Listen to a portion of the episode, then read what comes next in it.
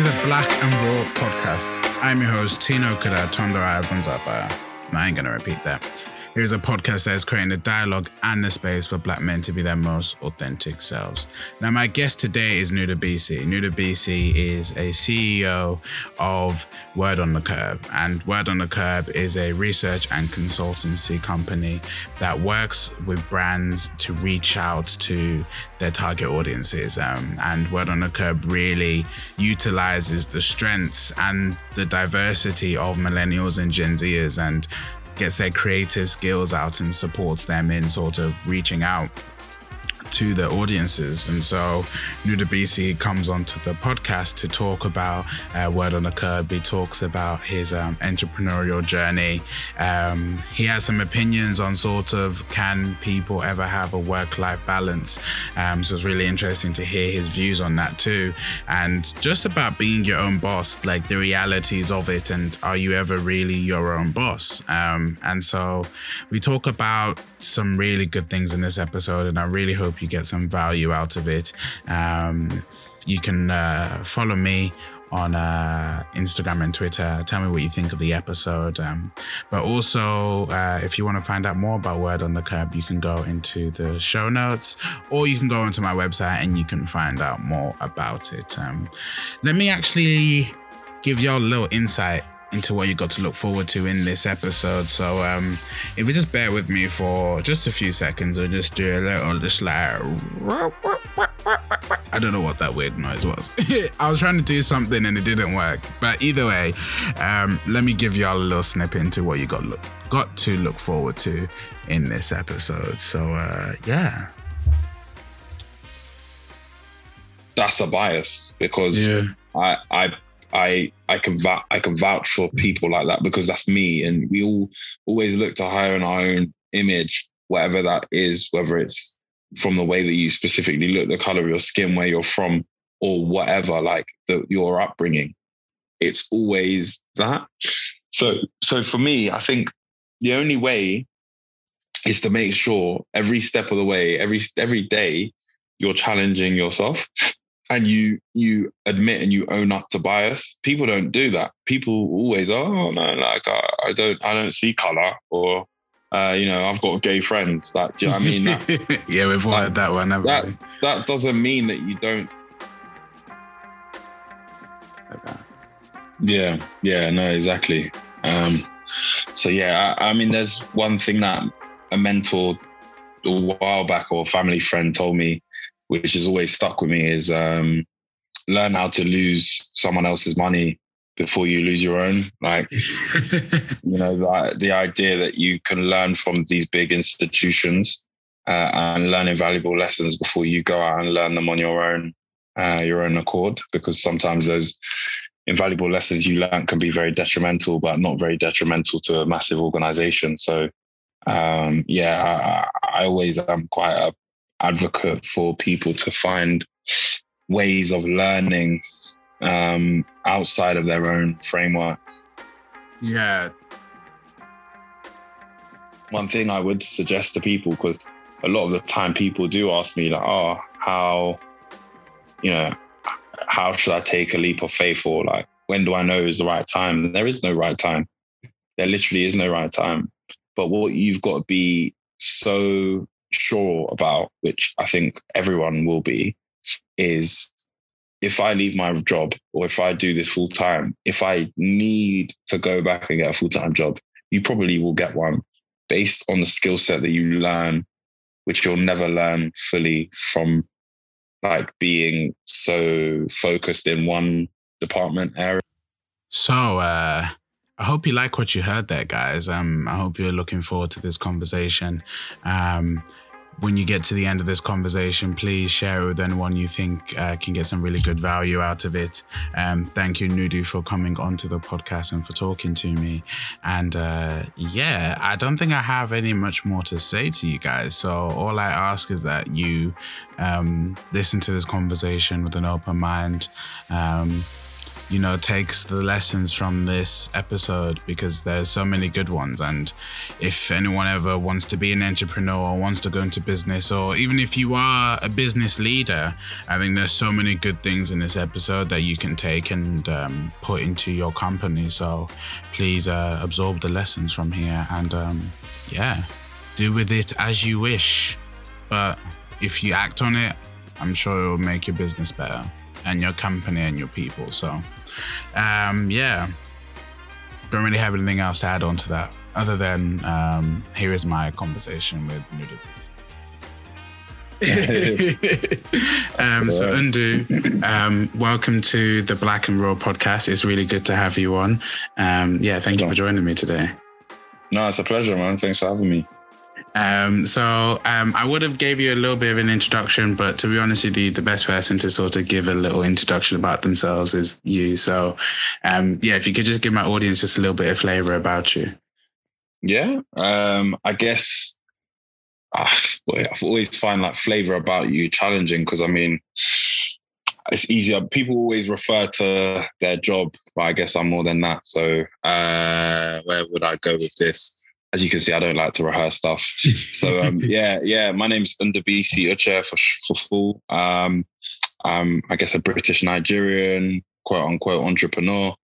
Um, my journey is very random, I guess, to getting to where I am. Um, and I guess through like a series of random events, which I'm sure we'll get into within the podcast, has allowed me to become the co-founder of Word on the Curb, which is a um, communications and research consultancy. Um, we largely specialize in engaging with Gen Z, millennial, minority groups. So um, that's a bit about what I do professionally. Um, I'm married. I got married last year. I'm a I'm congratulations. A, thank you. Uh, I'm I'm one of four. Um, I'm the youngest of four uh, from a from a very traditionally Igbo household. So we, I guess, like multiculturalism has always been very much at the fore in my life, being born in Britain, but very much like raised with very strong Igbo traditions and values. Um, and yeah, I guess that's, that's me. Yeah, all right. Yeah, to be fair, um, whenever I ask anyone, sort of give me just a flavor about you, it's a hard question. Even if someone asks me that, it's like, um, how do I say it? There's, because there's so many aspects to us as humans, isn't there? So, um, but you said it's a bit of a complicated, or maybe not complicated, but unorthodox process to get to where you were now. So, mm. before you started Word on the Curb, like, what were some of maybe those steps or sort of um, the unconventional things that happened before you got to there? So I guess um, probably starting from studying and what I studied at uni. So um, I, well, I guess preceding that, uh, like I say, coming from a fairly traditional Igbo Nigerian household, my parents very much wanted to push me towards the medical route.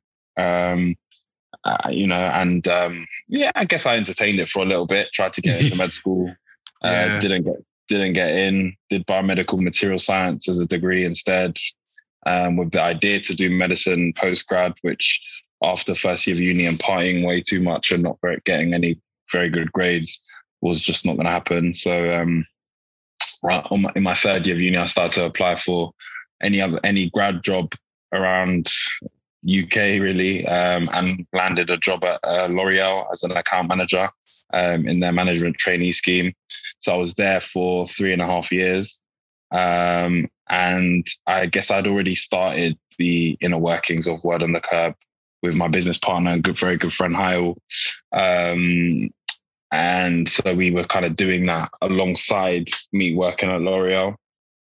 Um, and then three and a half years into into L'Oreal, I decided to take a sabbatical um, and do Word on the Curb full time and I haven't gone back since. So um, for the last five years, we've been, um, yeah, growing the business to a, a team of now eleven.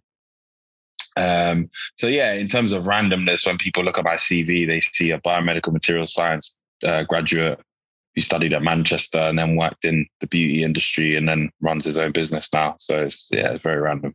Yeah, uh, I, yeah. I think when I was looking at your LinkedIn, I saw that you worked at L'Oreal, and, and I was thinking, I was like, oh, that's interesting. And he's gone to sort of do Word on the Curb, which is sort of quite i'm sure there's some overlaps which we'll probably get into but like quite different just on the face of it isn't it um, yeah and I think a lot of people will listen to you um, talking about sort of entertaining your parents and going for biomedical science, and probably relate with that a lot because there's there's probably a few a few people out there which have been like, yeah, I sort of did this because my parents wanted me to and stuff. Like, I guess for you, did you did you sort of always know that you didn't really want to do that? Like, um, or is sort of maybe just out of respect for your parents in terms of like, oh, they they they know what's best and things like that. Maybe I should do that. And um, I guess respect is definitely is definitely there. Um, they they kind of talked me into it for sure. Like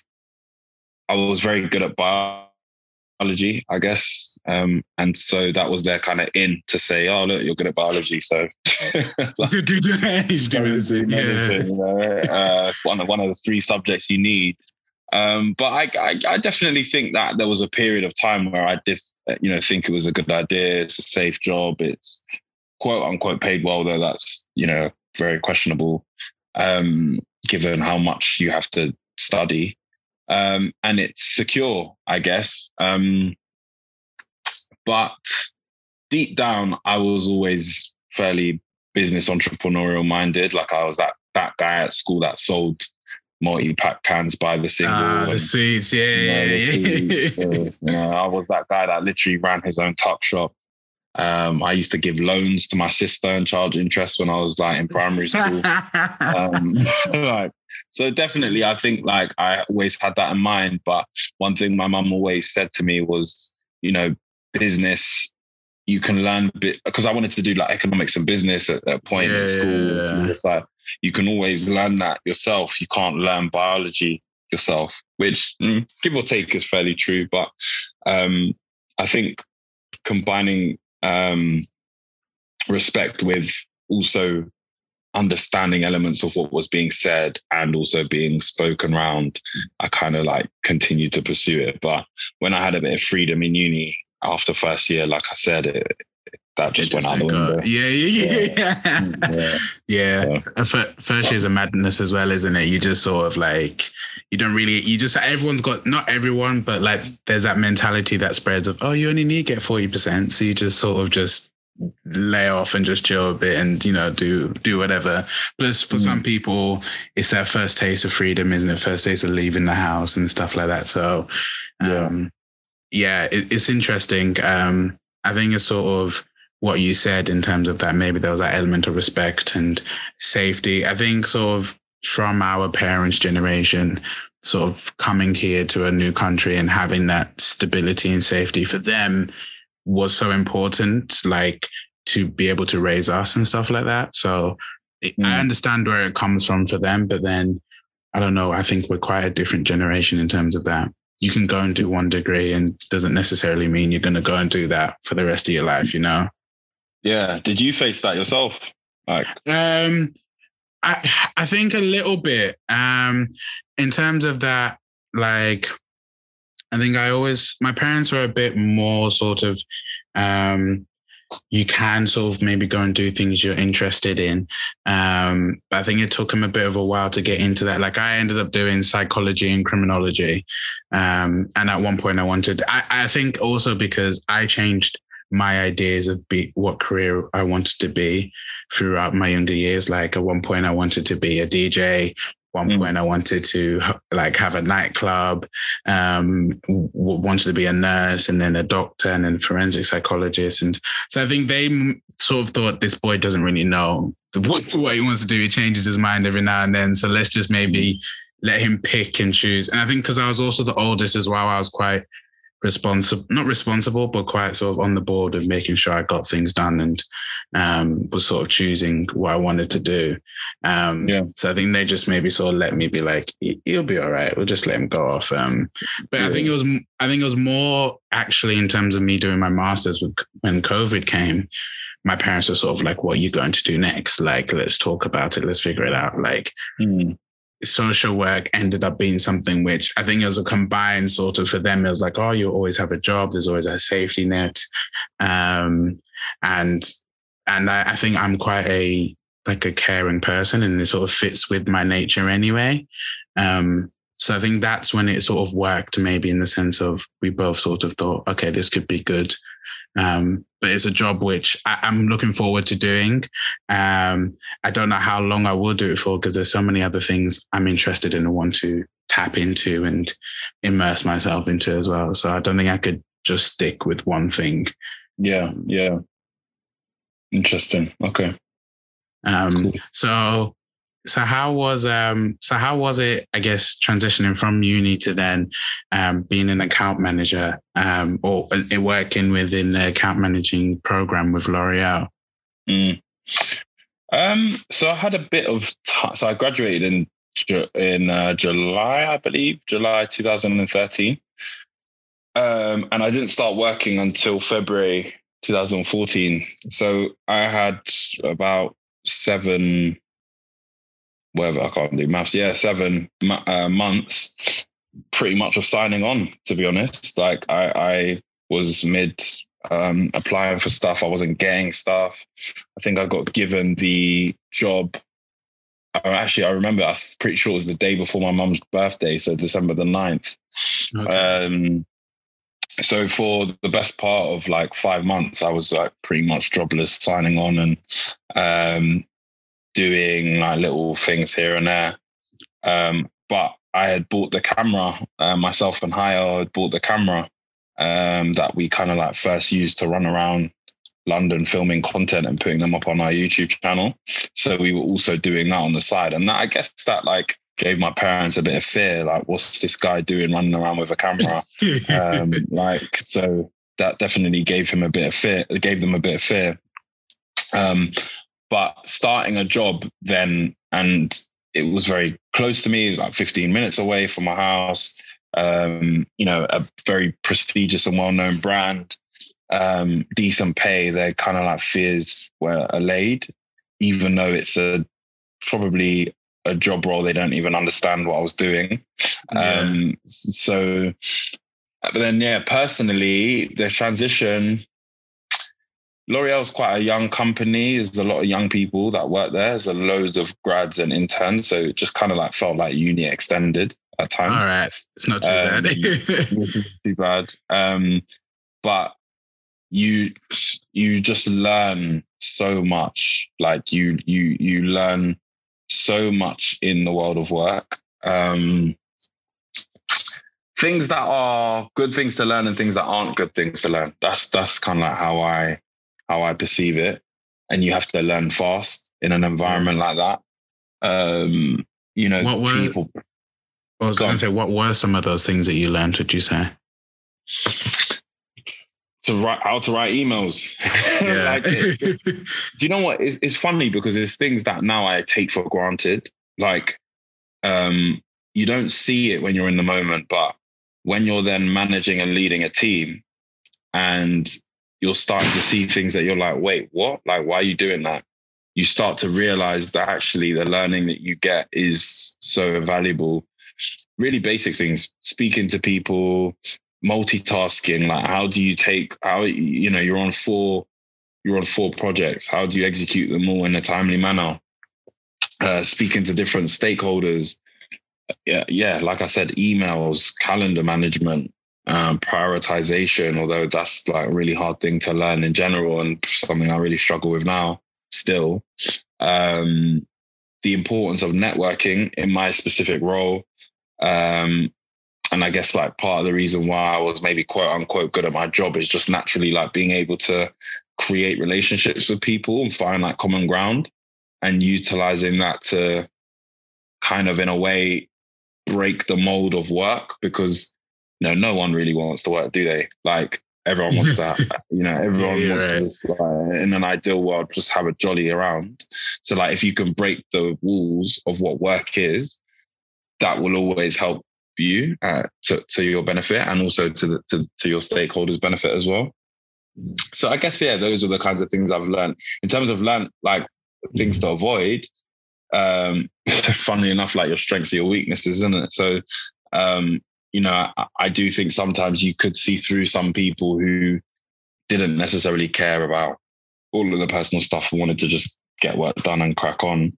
Um, I also think back then, 2014 to 2017, there wasn't really much any, if any, um, talk or care about diversity. So I was one of very, very few black people in the whole office of 700, um, even though it was in London. So um, it really did like open my eyes up to like, wow, okay, this is the reality of a lot of jobs um, yeah. and, and organizations. Like where all my friends from West London that I know live around the corner, like why aren't they in it? Um, and uh, so, yeah, like that was definitely something which really did give me an impetus to try and uh, integrate with what what we do, Word on the Curb. Um, so yeah, a number of things. Yeah, I, I about to say those are quite um, good things to learn. Like things you wouldn't, like you said, you wouldn't think about, like writing emails or in like working with different people and sort of servicing different audiences and um, you're sort of talking to stakeholders, but I'm sure talking to stakeholders is different than managing your employees and working with people and building new relationships. So um, yeah, it's it's things it's things you sort of would never really thought about when you think of like what would you learn from sort of what you've done and stuff like that. Yeah, yeah, no, exactly. Um, so yeah, I, I mean, there's one thing that a mentor a while back or a family friend told me, which has always stuck with me, is um, learn how to lose someone else's money before you lose your own. Like, you know, the, the idea that you can learn from these big institutions uh, and learn invaluable lessons before you go out and learn them on your own, uh, your own accord, because sometimes those invaluable lessons you learn can be very detrimental, but not very detrimental to a massive organization. So, um, yeah, I, I always am quite a advocate for people to find ways of learning um, outside of their own frameworks. Yeah, that's yeah, that's a very interesting quote. I think I might steal that to be honest with you. Yeah, um, um, because I think as you were saying, sort of learning, like learning from those mistakes that you make, don't feel as like you're saying detrimental when it's someone else's money. That it's a big company, you can sort of do, you can make those mistakes before going out on your own. Um, mm. And so for you, like, so you sort of came from uni, worked in L'Oreal, and then sort of like, actually, I'm going to take us about a sabbatical and go and do Word on the Curb.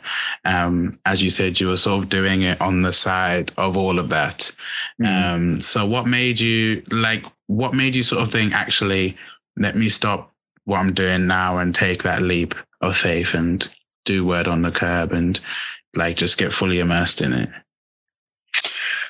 Um, so I mean, I'd always, I guess, I had felt um, like there was stuff that we could do to make money. You know, even in its early phases where that wasn't necessarily very clear. Um, and we had been working with a number of different clients um, from starting the business in 2013, 14. Um, and so we had kind of decided, all right, well, why don't we save up money?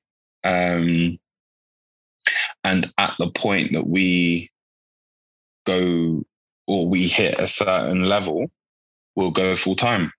Okay. Um, and we'll be able to, I guess, like pay ourselves nothing, yeah, but see whether it works for a year.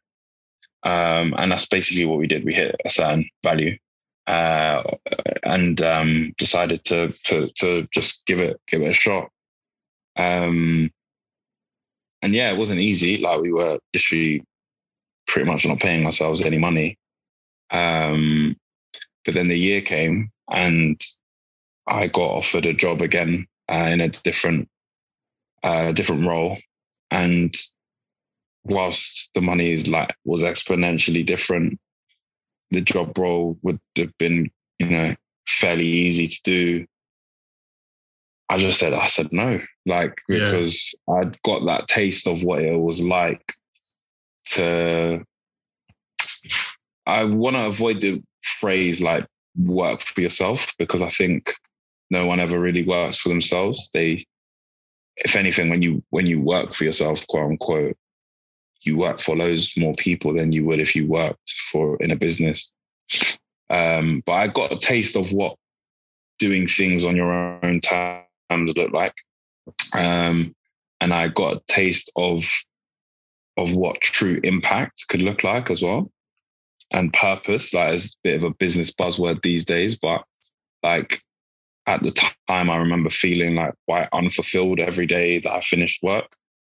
Um personally, you know, these are things that are all very personal and never anything that I would ever put on to someone else because everyone else's, you know, purpose and what they find interesting and and and uh, I guess relevant in life is very different.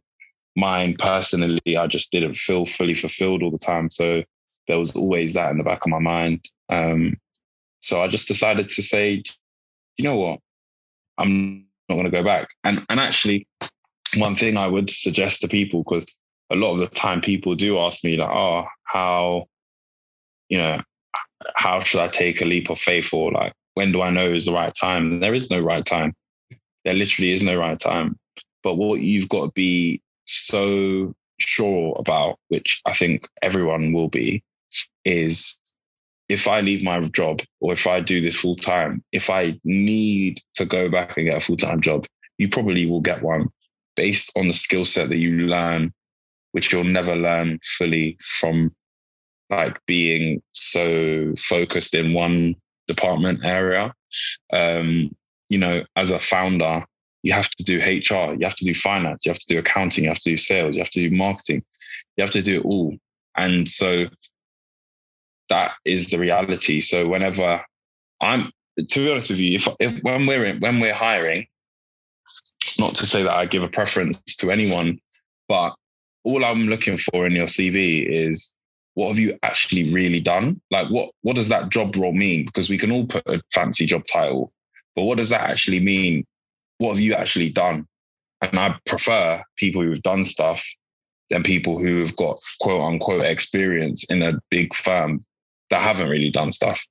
So to me, that will always be the thing I know I can fall back on. You know, I, I feel confident enough to say in my CV for the last five years, I've built uh, you know, an organization which is one of the most watched platforms, uh, you know, on on social media. And we also run research methodologies for clients like Spotify and Adidas. You know, like that to me is way more uh, impactful than me saying, you know, I've spent five years at X brand. Um, unless you're actually doing stuff, you know? And I don't think I was necessarily doing stuff. I was just getting by and just working for the paycheck, really. Um, so yeah, that's kind of like what made us go full time. Yeah. Okay. So you were sort of saying that in terms of you and your you and your partner sort of were like, let's get this target, let's get this goal, and when we hit, we take that leap. Um, and I, I, liked that sort of you gave your you gave yourselves a goal in terms of like this is when we're going to do it. So there's no sort of like if like ah oh, if and when, but what about now? What about now? And as you're saying, there's no moment that is the perfect time. Um, but that you gave yourself sort of like we're going to hit this amount and then we're going to do it then and sort of we have to then sort of do it. Like we can't, we could back out, but you've sort of already set this in your mind that you're going to do this at this point. Um, and I think, as you're saying, there's no perfect time to do it, but I think the way you've done it, and I think that also that probably worked well f- for you guys. It's quite an interesting way for maybe other people in terms of like, okay, if I want to do something, if I want to take my side, my side business or my side hustle, maybe let me give myself a target and when I reach that target, I've got to do it. I've got to take the leap because then mm-hmm. I feel mm-hmm. like it's less daunting that way. You know what I mean? Yeah, yeah, exactly. Yeah, it, look, it's always going to be daunting. It will always be daunting. It still is daunting. There are days that I just like fear tomorrow or uh, question whether I'm doing the right thing. It's, it doesn't go away for me personally, but um, I think it all links to your own individual purpose, which only you can work out yourself. No one else can work it out for you. And once you're comfortable within that, then things become a little bit easier. Yeah, definitely. Um, and so, how have you found? Um, how have you found running a business? Like, um, as you say, you sort of have to do everything, um, and you've been doing it for five years now. So, and you've got a team of eleven. So, I imagine there's things which you you did at the start, which you don't have to do now. But I guess how was that just process of running a business? Uh, very hard. like, mm, um, I think a lot of people sugarcoat running businesses. Um, How so? Uh, because I think there's so much conversation about doing things of your own accord and what and not being account like not being accountable to someone else above you. Like when people think about oh like it must be so good being your own boss, it absolutely isn't. Like it just really is not. You're the boss of however many people work for you, and that means in a way you have to be their boss and you have to think about what someone else above you quote unquote is going to think about the way you move because the way you move is how you is the way you want your staff to move. So there are literally you do not switch off. Like you can't you cannot switch off. Is is it's impossible. Anyone who speaks and spouts in podcasts or social media any business owner that suggests that they, they've got their work life balance fully in order and oh look at me me and my great mental health is lying. Like it's it's literally impossible to switch off if you have a, a, a startup or scale up. Yes you get to the point where you start to relinquish ownership and you I don't know get investment from this person or that person or this person or acquisition. And so then technically speaking you know you not doing anything in the business is not as important but mm. with ownership comes accountability. They go hand in hand.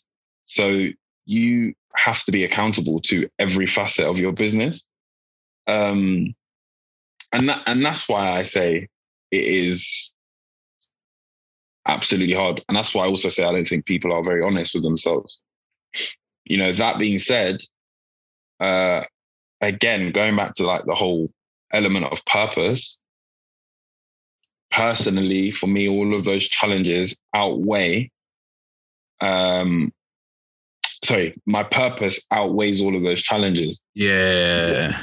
What we're do, what we're doing, what we're building, what we're attempting to do, what I'm, what we want to build, what we want to create, what we want to leave behind, the legacy, it outweighs all of those things.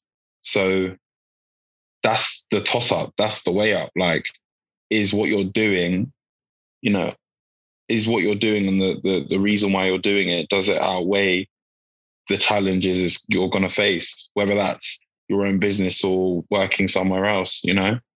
Like a lot of people, even in like banking, for example, where, you know, I've got friends who literally work 6 a.m. till 9 p.m. Like, Ooh, who, that's great.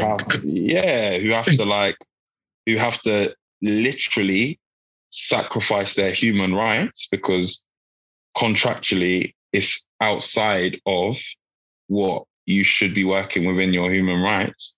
Yeah. They have to literally sacrifice that and do it for a reason. And for people, some of my friends, they're doing it for a reason, and their reason's very clear. So those challenges are always going to remain challenges, but the clarity of the reason why they're doing it is always going to be there for them to push through. And that is where you just have to find whatever that purpose and reasoning is for you, whatever it is. Um, and once you find that, then you'll start to realize these challenges are annoying. They're never going to go away and they're going to be really hard, but you can push through them for whatever reason, you know? Yeah. Um, and, and, and that's what running a business is. That's literally what running a business is. So, in terms of as you're saying, so you feel like people that because you because you do get those people, don't you, that will go up on podcasts or videos and say they've got the perfect work life balance, um, and it's probably always a it's probably always a journey. Like I've but I've I've listened to people in terms of I don't know if you've ever heard of the High Performance Podcast. Um, no. Um, really good podcast. It's um it's um, one of the dudes. It's a sports presenter and a doctor of like psychology, um, and they have like loads of different high performers that come on. But they they talk about like other things other than like sports and stuff. It's like various topics and guests. Like they've had like Rio Ferdinand on, but then they've also had um, like other psychologists on, um, and like David Moyes and other sports people. So, um, but I think I can't remember what episode it was where I listened to, but they were saying that sort of to achieve like greatness or achieve legacy or to do the things you want to do, like sometimes you sort of sacrifice in some areas rather than others. Yeah. Um, so I think they were saying like, can you be a high performer in one thing and like will something else in your life suffer because of it? Um, just like I think the example they gave in terms of like footballers, like everyone loves the look of R being a footballer. But like you don't see the days of where they miss their children's birthdays or you know they can't like they're playing like you playing and you you play and you train loads don't you? Like if your kid's birthday is on a sunday or a saturday you're not going are you? And you sort of miss those life events for depending when you have them for maybe yeah. quite a significant part of their life. Um and i think sort of for business maybe that's also what you what you necessarily don't see is that you may be working till nine, eight, ten, or and you've started your day at six. Um, mm. But no one ever sees that part, do they? Do, do, do you know what? Yeah. On top of that, it's not even. Let's say, I, um, let's say like I work nine to 5 mm-hmm. out word on the curb, right? And then and I wake wake up at seven and I go to the gym and I feel great and all of this kind of stuff and I finish at five. And uh, you know, like I go home and I cook dinner for me and my wife. Ultimately, my head is literally gonna still be thinking, ah, oh, shit, I've not done this, that, this, that, this, that, this, that, because I am a 50% owner of the business and my business partner is the other 50% owner. So it, it, it's the constant switching on of your brain. And not only that, what part of life am I balancing? There's so many facets of it. And to, to, to, to, your to your point around like um around uh, struggles and like the balance and like one thing suffering, even if I got my life balance in order, work life balance in order, probably the first thing I'm going to be thinking about is other people because I'm not spending time with those people in the same way you just said, like when you were talking about the football an- analogy, your your instant thing was, you know, oh, their kids, their birthdays, da da da da. What about themselves? What about their mm. personal like time? What about the time time alone that they need?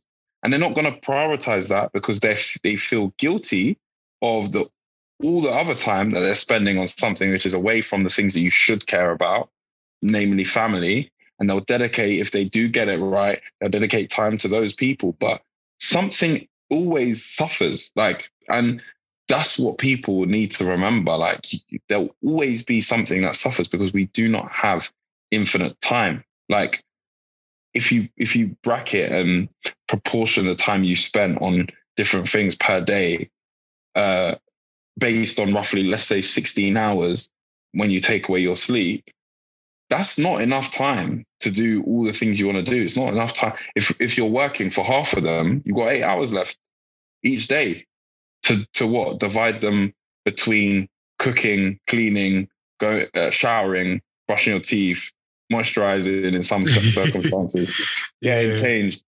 But like it, you're constantly eating up time.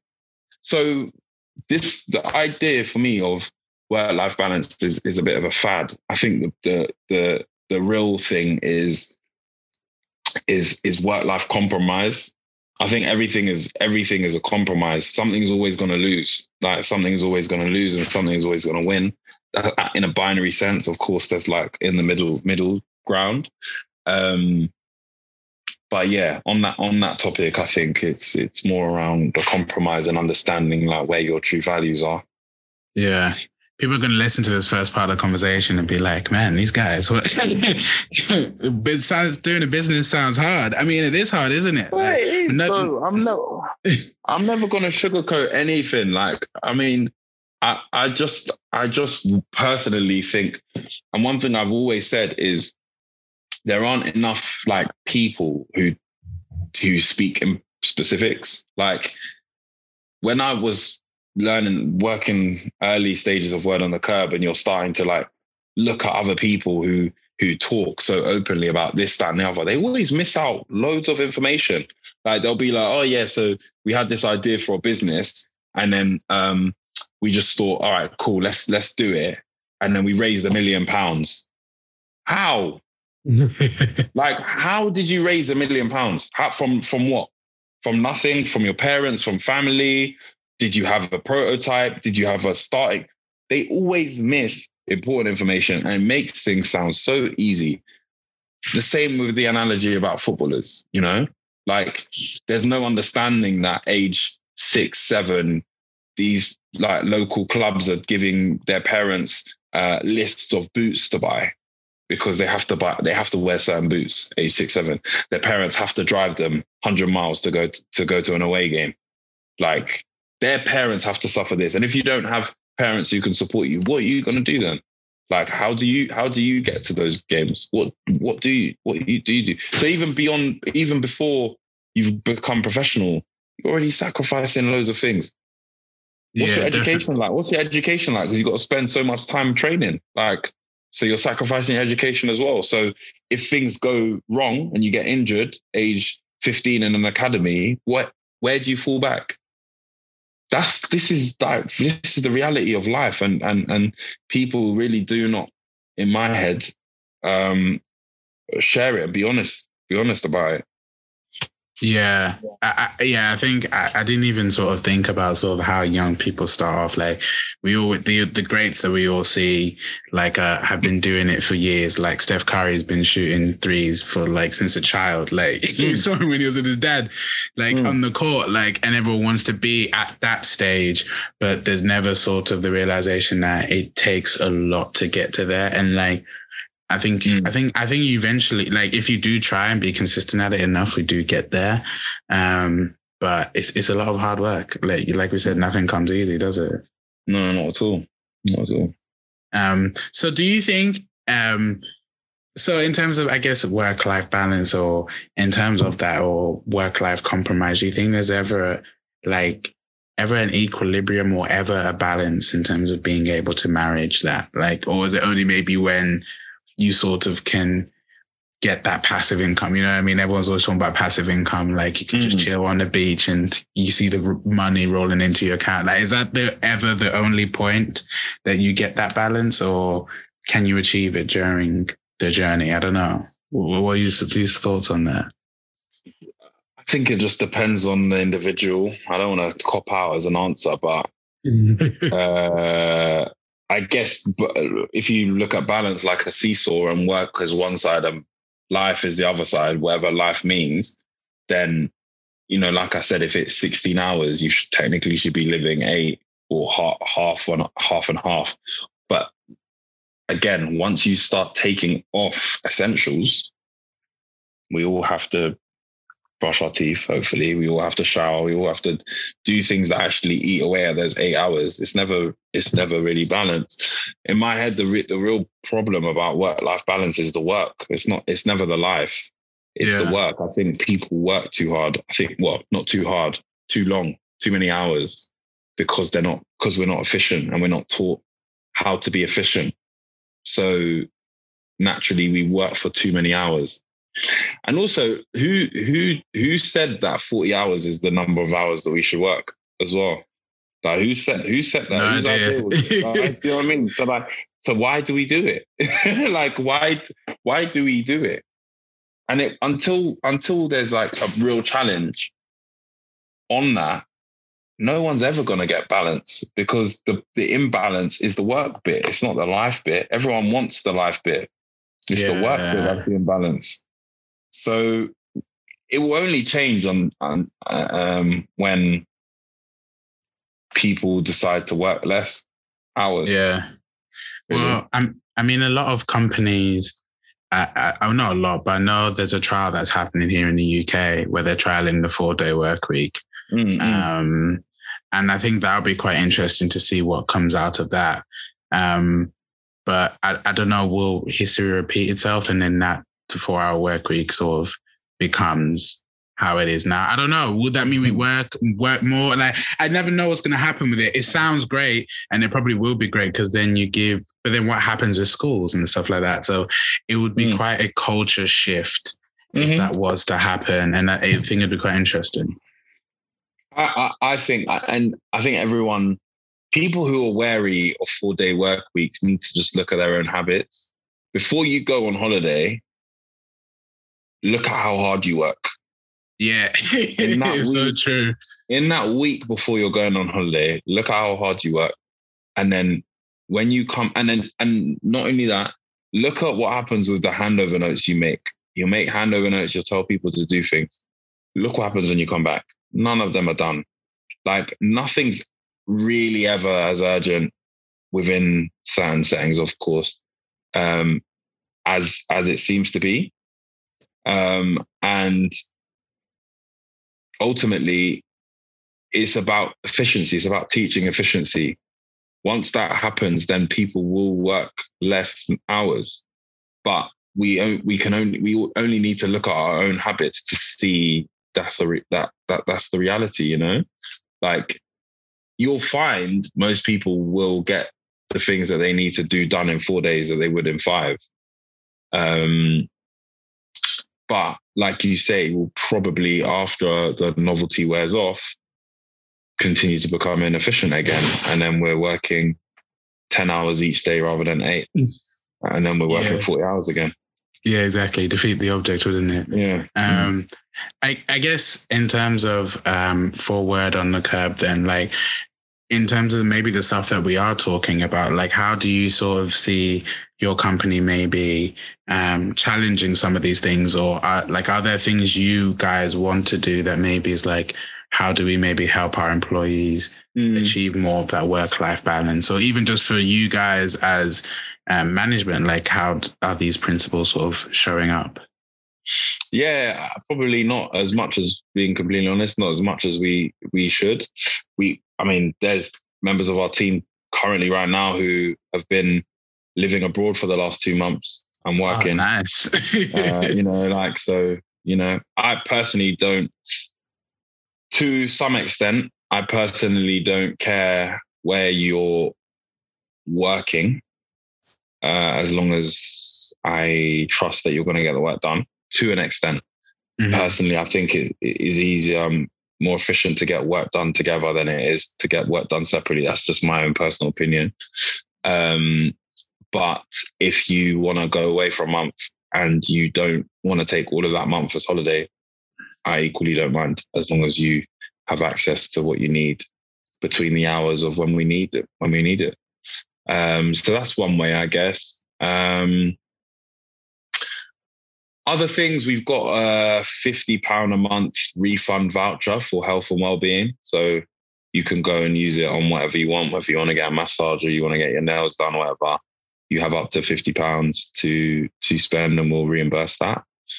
Um, just to give people a, like making sure they make it a priority.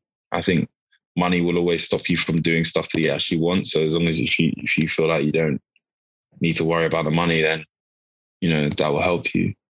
Yeah. Um, and just honesty and openness. Like we're very like honest and open about everything. So we give very clear guidance and instruction around progression, um, where we see people going, what growth of business means for individuals. All of those things are are quite important to us. Um, and so yeah, just just kind of treating people how we feel like we would want to be treated. Um, and hopefully having like and creating a feedback loop that allows for that to happen. That's that's basically um, yeah, what we do. what we do. Yeah, fair enough. I, I like um in terms of the one you said about wellness and like sort of Mm. giving like a fifty pound voucher because I know um I, remember seeing some uh, Telegraph articles sort of saying that apparently millennials are instead of wanting higher pay, they want benefits which include like gym membership and counseling sessions and like self care sort of things. And I think in a world where we're seeing sort of a rise in mental health, but also you've got cost of living and all of the stresses of life, and you know who knows? Not Russia, sorry. Obviously, you've got Russia and Ukraine, and apparently China might invade Taiwan at some point. Shit's going Yeah. crazy. Yeah. Like, the world's going crazy, and people need Yeah. that sort of thing just to take them away from that, and even just to focus on their mental health and their families. So, Yeah. um, I think that's a really good initiative, and I guess Mhm. if anyone that is listening that runs a business, maybe that's something Mm. that you can you can sort of start to think about and how you put that into your mold. yeah. Absolutely. Absolutely. Um, Yeah. So, in terms of a word on the curb, um, you guys work on quite a few projects, um, and there's one which I definitely will want to talk about, and I think we'll get into it, and maybe it might even be the answer to this question. Um, but I guess maybe what's been one of your uh, favorite, but maybe most memorable projects that you guys have worked on or worked with? Memorable, memorable favorite projects. Um,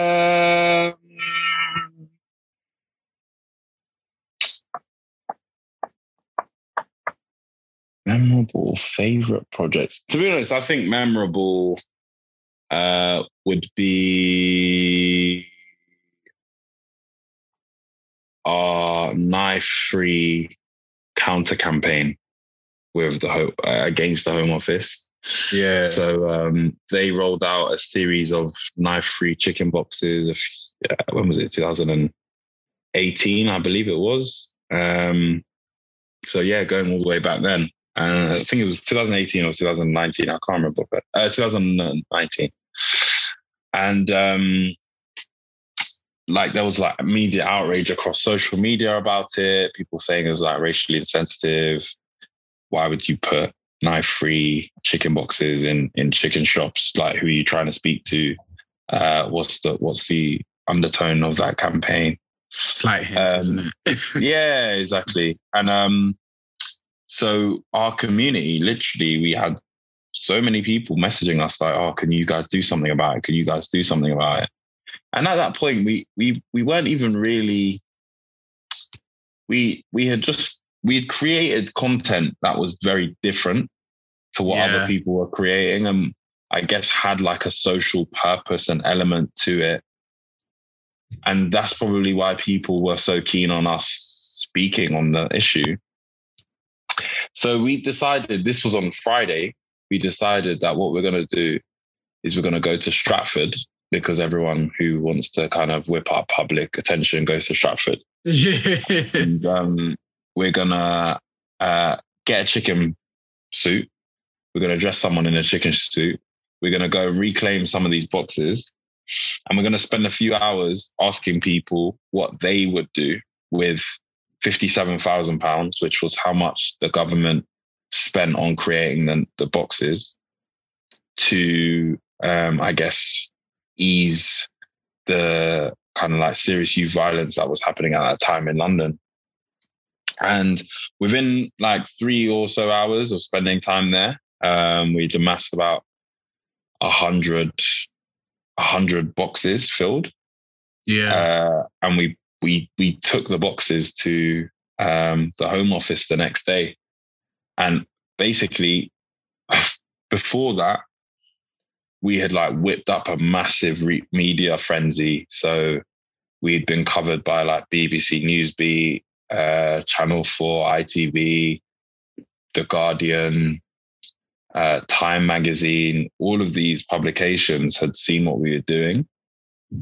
And um, followed us actually to the Home Office um, when we walked there. And um, yeah, and funnily enough, we had to get a, a van to take our board to the Home Office because it was too too big to fit on the tube. Um, I can just imagine that just trying to go on the tube with it, like, oh, Yeah. guys, like, um, and yeah, like we, they didn't want to see us at first. Yeah. Um, but then I think when they found out that there was like a whole press team outside, they allowed us to go in. Um, yeah. And literally, it was just like, yeah, give us your email address, is give us your name, and we'll be in contact. And it's like, mm, is that it? Um, but the key thing that happened is they re- redacted the campaign. So okay, they literally the next day they won't say it was because of us, but they redacted the campaign. And for me, I think even though even though it's not like a project, it's just something which I'm I constantly look at and say, wow, like we got the government to stop something because of what we did. Mm. Um, and because of the kind of like creative way that we did it. Um, so yeah, like that is probably the thing that I'm most proud of, to be honest. Um, at well, like a amongst many other things, but I'd say it was that. Yeah, I was about to say that was like that was the answer, sort of, of the one which I thought um, would be the most memorable one, the one I did want to talk about because mm. I I didn't I, I I think I live in I live in Coventry, so um, I I wasn't aware of that, and I, I don't know whether I don't like it wasn't I think it was quite a London centric thing.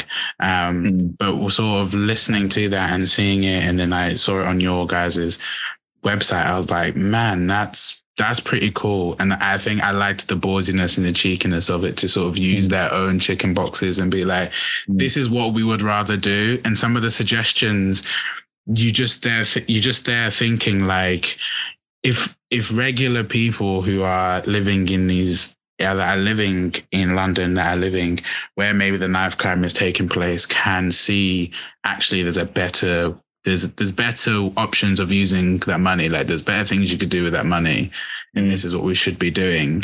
Mm. Um, I really like that sort of witty form of rebellion, um, and well, anything to stop anything to stop the Home Office from doing anything um, is always a good one. Yeah, um, what no, what was some of the in the video? There are some suggestions, and I think uh, I'm going to put the link to it in this. Um, i wish I could splice it into the episode. I maybe can, but I don't know if copyright or anything like that. I don't know how that mm-hmm. works on mm-hmm. some things. But what were some of the suggestions that people um, were saying? a lot of things uh you know bring back youth services and youth provisions um uh, like work in intervention in early stage, um, just really keeping people busy, um, invest in local youth charities and youth organizations, invest more money in schools, a whole heap of stuff. Um, yeah, I, I would, um, I would, I would say that a lot of it was kind of segmented in just give us your attention really and yeah. and and show that you actually care about who we are and and the things that we we want to do. Um yeah that's that was the main thing.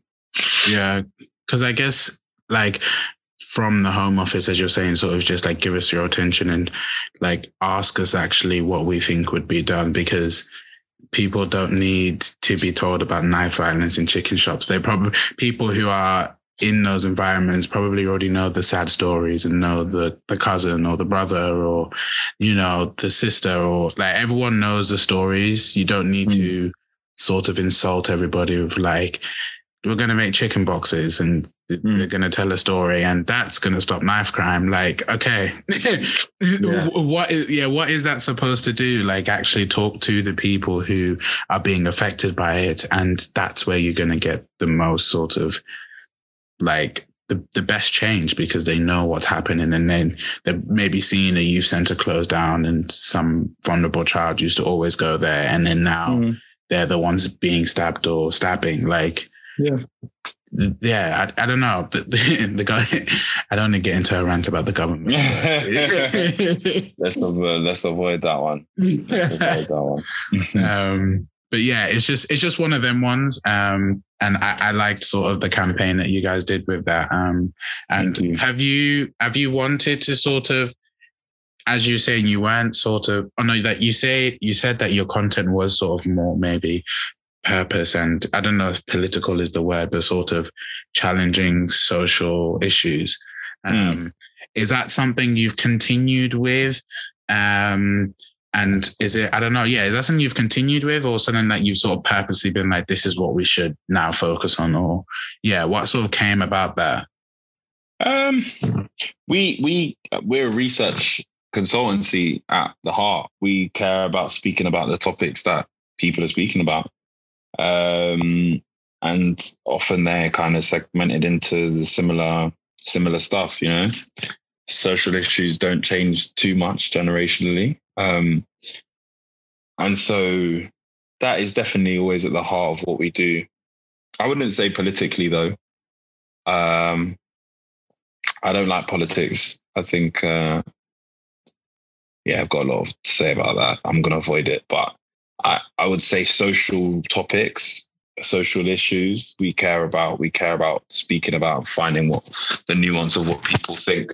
Um, how it came about, uh, just being in uni. Um, naturally, we were having loads of conversations about different issues that affected us at uni.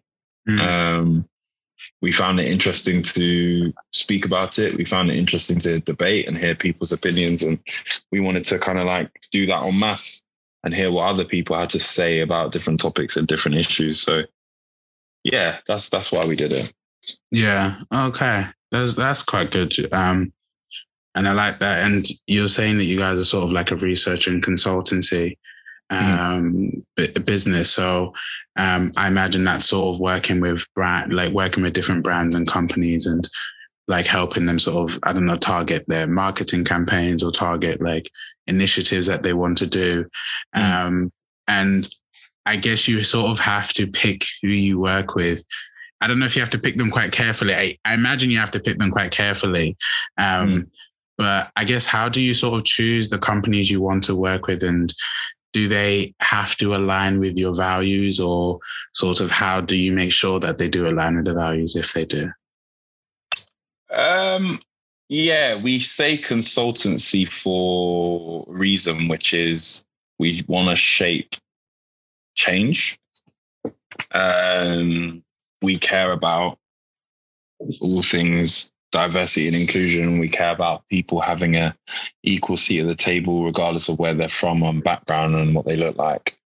Um, so naturally, we can suss out bullshit amongst clients. we can like pretty much see who's actually who actually cares and who doesn't. And if you don't, we won't want to work with you. Um, I think over the last few years, too many too many people have said things that they don't mean, um, just all for profit and lip service. And I think it's becoming evident who those individuals are. And um, yeah, we don't we don't want to work with the, the, that type of person. So, yeah. Yeah, uh, yeah. I think I imagine also you probably would have seen a lot of companies that wanted to um, sort of jump off the Black Lives Matters movement and probably were like, "Oh, let's let's target." And you know what the thing was after that, like after George Floyd, like you saw loads of companies sort of do things which I, I like. I can't I can't assess the genu- genuinity or how genuine everyone was. Um, yeah. But like you just, I saw you saw Nike, you saw Adidas, you saw name of sports brands here, but you saw so many things about oh we stand with Black Lives Matter and mm. stuff like this. And I guess sometimes it might be hard just for the regular person to know who's genuine or not. But I guess when mm. you're working with, like when you're meeting with a company, you're sort of with that with the person and you can ask questions. You can be like, do you actually understand or want to understand the area who you target, the people who you're targeting.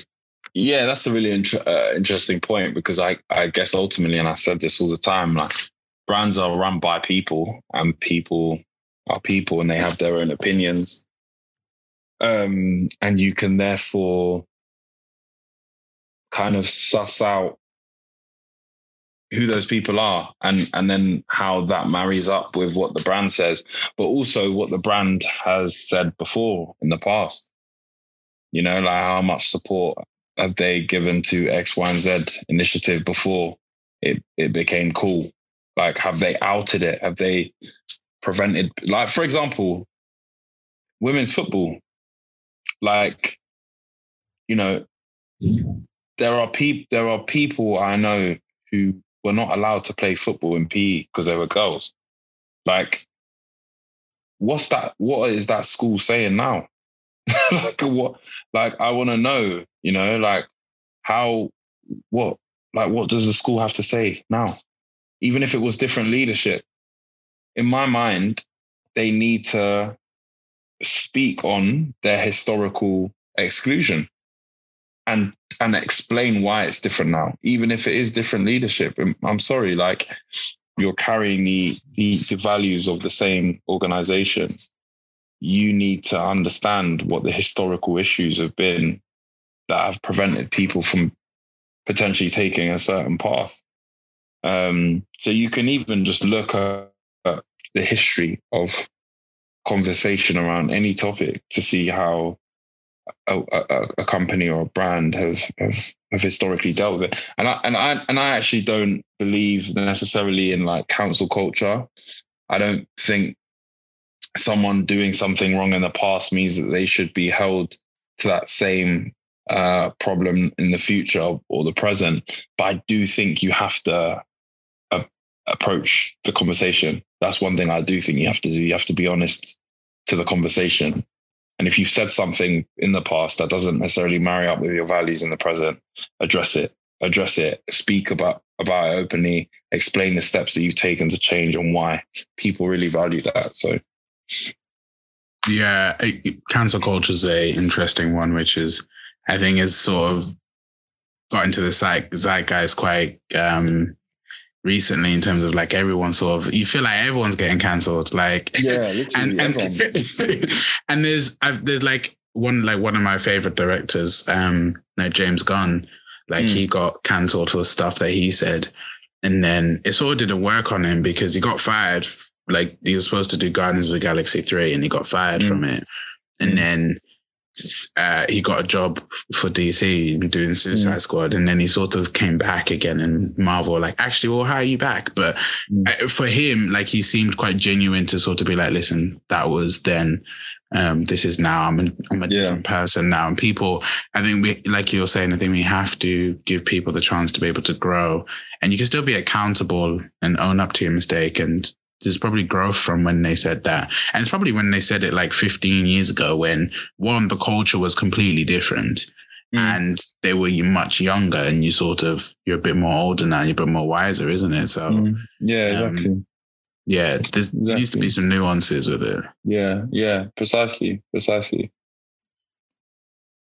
Um, mm. so yeah, in, interesting one, cancel culture. Um, mm. um, but in terms of um, like for you guys as a company, um, I guess how are you? We talked about you touched on actually sort of um, being in L'Oreal and that there wasn't sort of the diversity that you maybe wanted, and you like you said, you said it's 15 minutes from where you lived, so mm. I imagine in your area you knew many black people or you knew many people within that 15 minute like radius mm. um, that maybe weren't being represented as such a big brand. So I guess for you guys, like, how do you sort of tackle that representation in your staff, but also in your senior uh, positions as well? Uh, within us, within our staff specifically, um, okay, representation uh, means different things to different people. Um, and I don't think that anyone can do everything, all parts of it, well enough. Um, and I and I, we always say, look, diversity is the reality, and inclusion is the choice. And the reality of people's lives is that they live in a certain way, whether that's ethnic, ethnically, geographically, neurodiversity, you know, LGBTQ plus community, whatever. And so the problem that I have is when there is like a purposeful exclusion of specific individuals because of their makeup. Um, and and not because of their actual ability to perform a task. And like there's there's a lot of um, nuance within how different elements of DNI play within that, you know? So I, I think there's like loads of statistics around Nigerian sounding names being 70% less likely to get job interviews. Mm. You know, n- like that is crazy when it yeah. comes to it, when you think about it too much. Um, you know, and so for us, we try and remove any areas that we can potentially be biased. However, I'd be lying if I said that bias doesn't ever come into play in an interview. As I said to you at the top, it could be as nuanced as me thinking that someone who has done stuff and can show they've done stuff on a CV is better than someone who can't. That's a bias because yeah. I I I I can vouch, I can vouch for people like that because that's me, and we all always look to hire in our own image, whatever that is, whether it's from the way that you specifically look, the color of your skin, where you're from, or whatever, like the, your upbringing. It's always that. So, so for me, I think the only way is to make sure every step of the way, every every day, you're challenging yourself and you you admit and you own up to bias people don't do that. People always oh no like i, I don't i don't see color or uh, you know i've got gay friends like do you know what i mean? That, yeah we've all had that one that, we? that doesn't mean that you don't you're not biased. Everyone's biased. Everyone has bias. And and the only way really of uh ever really addressing this diversity and inclusion and representation problem in the workforce is for everyone to admit it and um, admit it, challenge it on a daily, hourly basis. You can do all of the unconscious bias training in the world you want, but within a couple of days, you're going to forget everything and the real bias is going to come out. So you need to just be honest and open and say, look, I have my own biases, whatever they are, however they may, uh, kind of like are formed, however they drive itself on a day to day basis. And therefore, I'm going to make sure that I purposefully challenge myself each day. It's the only way it's going to change. Um, yeah, that's that's that's what I would say. But I also think that uh, it's not just about hiring. I think there's loads of things that need to be done before that is even a conversation. Uh, we need to open up access for different types of jobs to different types of people, different classes, different ethnicities, different geographical locations. You know, it's only really recently, for example, we've only we've we've started to hear properly different accents on TV. You know, everything was so London centric. People had to take elocution lessons to sound like Londoners and uh, like the Queen and speak quintessential English. It's only until recently in advertising that you start to see and hear different ways of talking um, and and so even things like that have such a huge knock-on effect to young people and what young people see as um, like proximal to them, like what they can actually do in their lives. Um, so it's something that also takes time, even beyond the just, oh yeah, we're gonna get, you know, Oluwatunde in because he's black and he can do DNI. Like you know, it's gonna take a lot. yeah. It's gonna take a lot longer than that.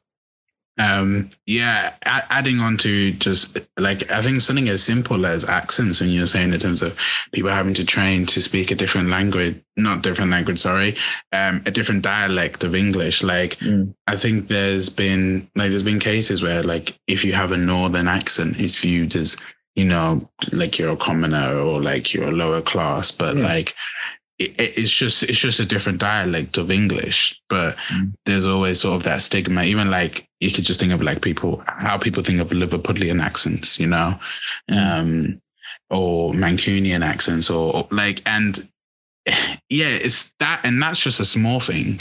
Like, never mind bigger things of sexuality, race, and class. Um, and so I think, yeah, as you're saying, they're sort of we're sort of starting to see more of that, and I think there probably needs to be an active sort of like attempt in terms of like let's actually challenge our own biases. Because as you're saying we all have our own biases. I have my own yeah. biases. Um, i can't think of them on the spot right now but i know they're there. Mm. um, or maybe i just don't want to out myself. But mm. we all yeah we all have our own biases. Like um, and depending on your experience in life you know if, if you if you've always been raised up in a middle class family or upper class family and you've never seen you know the other side sort of of what people struggle with you're only ever mm. going to think you never are going to accept sort of someone else's version of life and yeah. that could then go into your how you hire people you're like mm, actually this person went to oxford or this person lived in cambridge or mm. this person's voice sounds really nice and posh similar to mine so that therefore they are better like it's not you know? So yeah i think people need to be brave. I need to be brave. We all need to be braver mm, with mm. accepting mm. our own biases. So yeah. It's quite an interesting one. Okay. Yeah definitely definitely. Um so say for you um what are some of your future aspirations um like personally and professionally would you say? Uh, I guess the first one links quite together. So I, I definitely want to be able to sort of in some way open up a branch of what we do in our office in another country, preferably multiple countries. Um, is a is a is a something that I yeah just really want to do. Um, what else? Uh, I would also quite like to start my own school. That's like a big aspiration of mine, which will take a lot of time. A lot of time. Yeah. How but, come? Uh, what what what sort of inspired that, or what you're thinking is? Because I think education is the root of everything, and I think our education system is shit, front like really bad, um, and uh, there are so many things that we're taught which we don't need, and so many things that we need which we're not taught. And so I need to change it. Because I mean it's been the same for countless number of years, even before I was born, and under governments that have proceeded and are now and will come forward, I don't think anyone's going to really change it to the levels that it needs to. Might have changed a little bit, but I still think we are completely failing children. Um, and yeah, it's not, it's not, it's not good enough. And so yeah, I, I want to do something about it. Um, that's one other aspiration. Uh,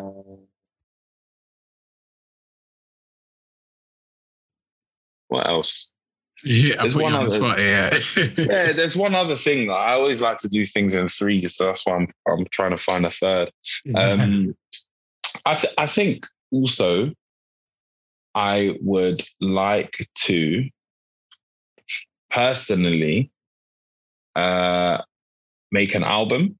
Okay. Not many people know that. Yeah, that's that's a new one. How many people know that? Um, a musical album, which um, doesn't have to go out to the public, preferably not anyway. Um, but I would quite like to put my life, my my soul into a body of work in a musical setting. That's another aspiration, and I'm saying that so that I so that I have to go and do it. So it's done that.